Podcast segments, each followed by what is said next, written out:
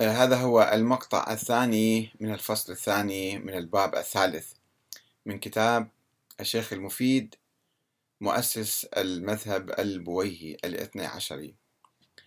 آه، المقطع هذا الثاني يدور حول الاستدلال بالسنة النبوية على النص على الإمام علي بالإمامة.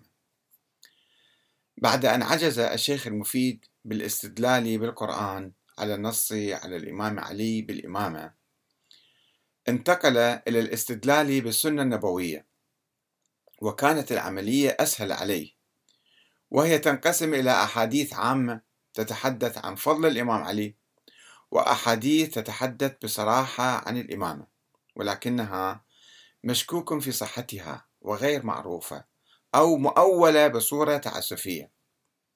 ولكن المفيد يغض الطرف عن جميع عيوب تلك الأحاديث ويقول أما الإظهار من النبي صلى الله عليه وآله فقد وقع ولم يك خافيا في حال ظهوره وكل من حضره فقد علمه ولم يرتب فيه ولا اشتبه عليه. يعني كان نص صريح وجلي. وسوف نرى فيما إذا كان قوله هذا صحيحا أم ادعاء فارغا. ونبدأ باستشهاد المفيد بموضوع تولية النبي للإمام علي عليه السلام القضاء في اليمن. وتأميره على الجيوش واختياره لأداء سورة براءة. واستخلافه على المدينة عند مغادرته لغزوة تبوك.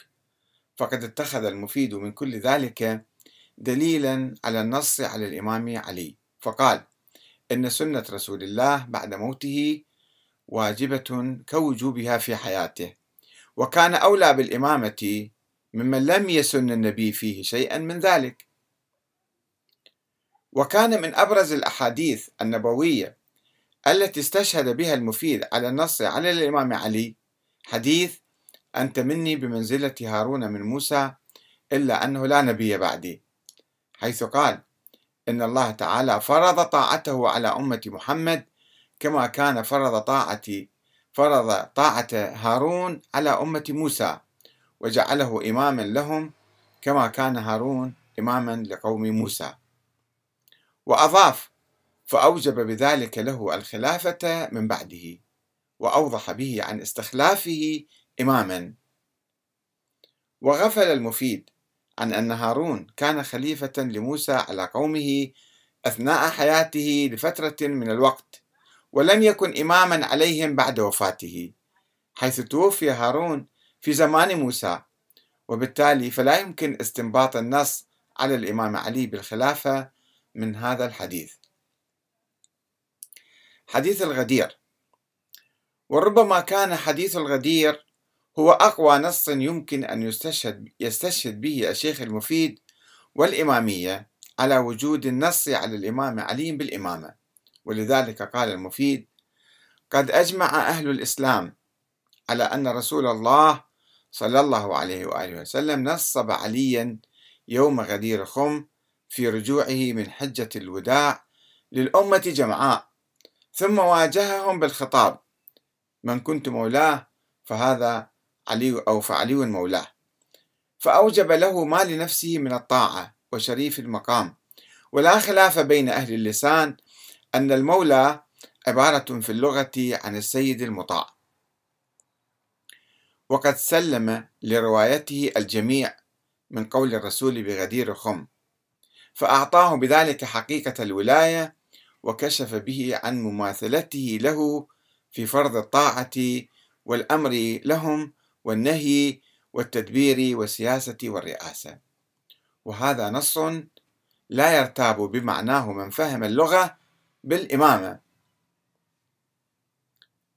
ثم روى المفيد الحديث بتفصيل فقال في اليوم الثامن عشر من ذي الحجة من سنة عشر من الهجرة عقد رسول الله صلى الله عليه وآله لمولانا أمير المؤمنين علي بن أبي طالب العهد بالإمامة في رقاب الأمة كافة وذلك بغدير خم عند مرجعه من حجة الوداع حيث جمع حين جمع الناس فخطبهم ووعظهم ونعى إليهم نفسه ثم قررهم على فرض طاعته حسب ما نزل به القرآن. وقال لهم على إثر ذلك من كنت مولاه فعلي مولاه. اللهم والي من والاه وعاد من عاداه وانصر من نصره واخذل من خذله. ثم نزل فأمر الكافة بالتسليم عليه بإمرة المؤمنين تهنئة له بالمقام. وكان أول من هنأه بذلك عمر بن الخطاب. فقال له بخن بخن لك يا ابن أبي طالب أصبحت مولاي ومولى كل مؤمن ومؤمنة. وقال في ذلك حسان ابن ثابت شعرا يذكر الشعر أيضا وأنزل على النبي صلى الله عليه وآله وسلم عند خاتمة كلامه في الحال اليوم أكملت لكم دينكم وأتممت عليكم نعمتي ورضيت لكم الإسلام دينا. وقد استشهد الشيخ المفيد بقصيدة حسان في إثبات نظرية الإمامة الإلهية لأهل البيت فقال ومما يشهد بقول الشيعة في معنى المولى لأن معنى المولى في معاني عديدة حوالي عشرين معنى وأن النبي أراد به يوم الغدير الإمامة قول حسان بن ثابت على ما جاء به الأثر أن رسول الله لما نصب عليا يوم الغدير للناس علما وقال فيه ما قال استأذنه حسان بن ثابت في أن يقول شعرا فأنشأ يقول يناديهم يوم الغدير نبيهم إلى آخر الأبيات. فلما فرغ من هذا القول قال له النبي صلى الله عليه وآله لا تزال يا حسان مؤيدا بروح القدس ما نصرتنا بلسانك. فلولا أن النبي صلى الله عليه وآله أراد بالمولى الإمامة لما أثنى على حسان بإخباره بذلك. ولأنكره عليه ورده عنه. وقال أيضا في رسالته في معنى المولى الشيخ المفيد شعر حسان مشهور في ذلك وهذا صريح في الإقرار بإمامته من جهة القول الكائن في يوم الغدير من رسول الله له ولا يمكن تأويله ولا يسوغ صرفه إلى غير حقيقته.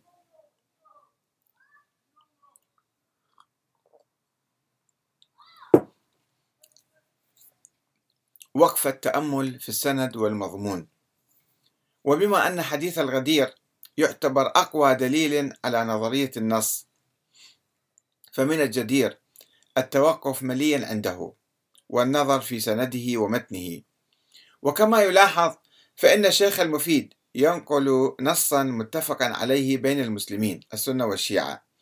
وهو عبارة وهو عبارة عن هذا الحديث من كنت مولاه فعلي مولاه اللهم والي من والاه وعادي من عاداه وانصر من نصره واخذل من خذله.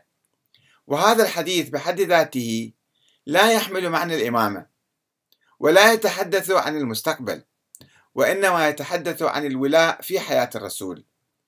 ولكن الشيخ المفيد يضيف عليه كلمات أخرى ويؤوله كما يشاء فيقول أوجب له ما لنفسه من الطاعة وشريف المقام.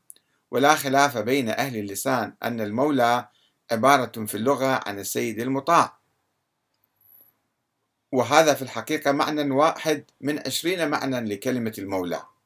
ثم يقول المفيد سلم لروايته الجميع من قول الرسول بغدير خم فأعطاه بذلك حقيقة الولاية وكشف به عن مماثلته له في فرض الطاعة والأمر لهم والنهي والتدبير والسياسة والرئاسة.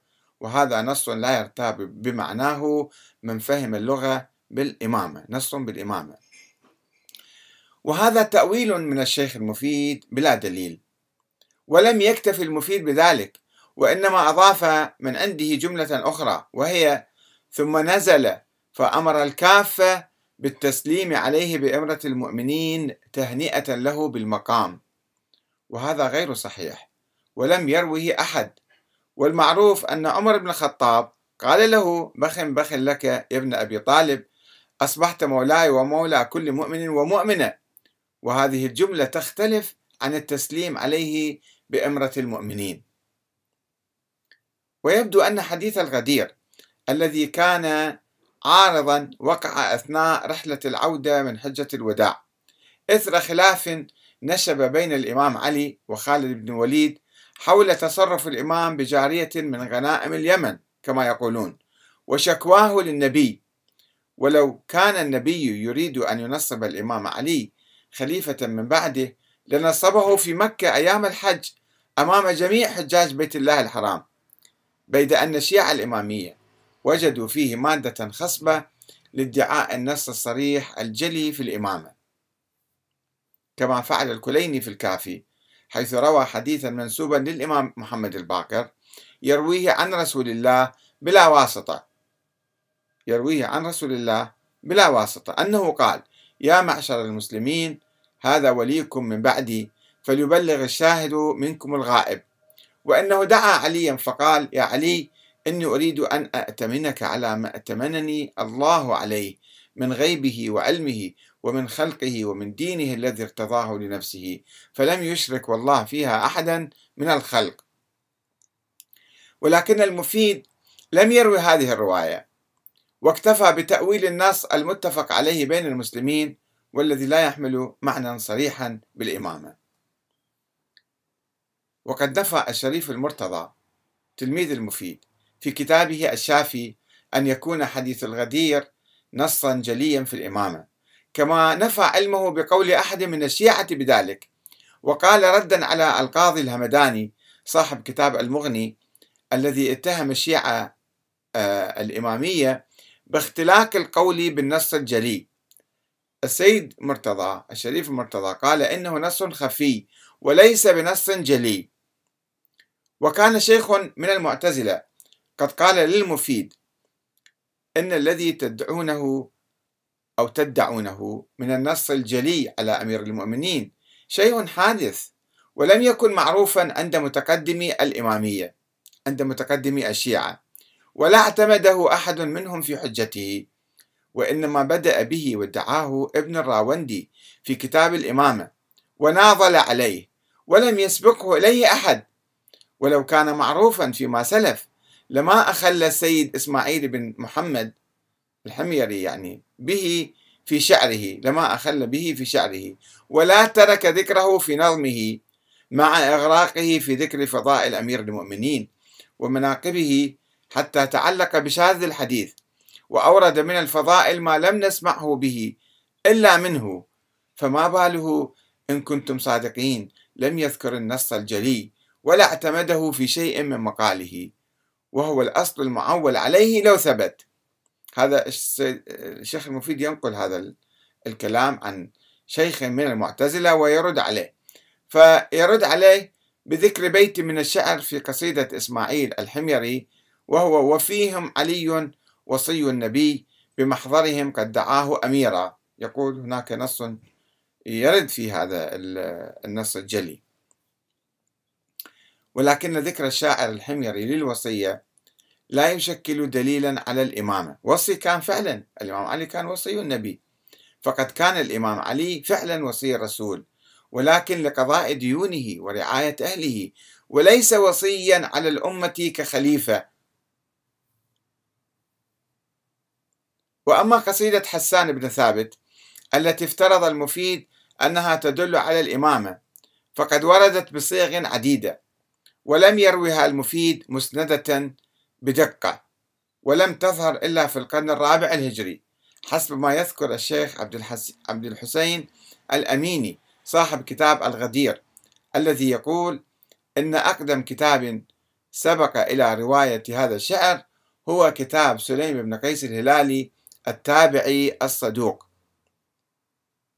ولفت الأميني نظر القراء إلى التلاعب الذي حدث في القصيدة عبر التاريخ. فقال يظهر للباحث أن حسانا أكمل هذه هذه الأبيات قصيدة آه، ضمنها نبذا من مناقب أمير المؤمنين عليه السلام. فكل أخذ منها شطرا يناسب موضوعه. وأضاف أن لحسان في مولانا أمير المؤمنين عليه السلام مدايح جمة. فمن هذه الناحية نعرف أن يد الأمانة لم تقبض عليها يوم مدت إلى ديوانه فحرفت الكلمة عن مواضعها ولعبت بديوان حسان كما لعبت بغيره من الدواوين والكتب والمعاجم التي أسقطت منها مدائح أهل البيت عليهم السلام وفضائلهم.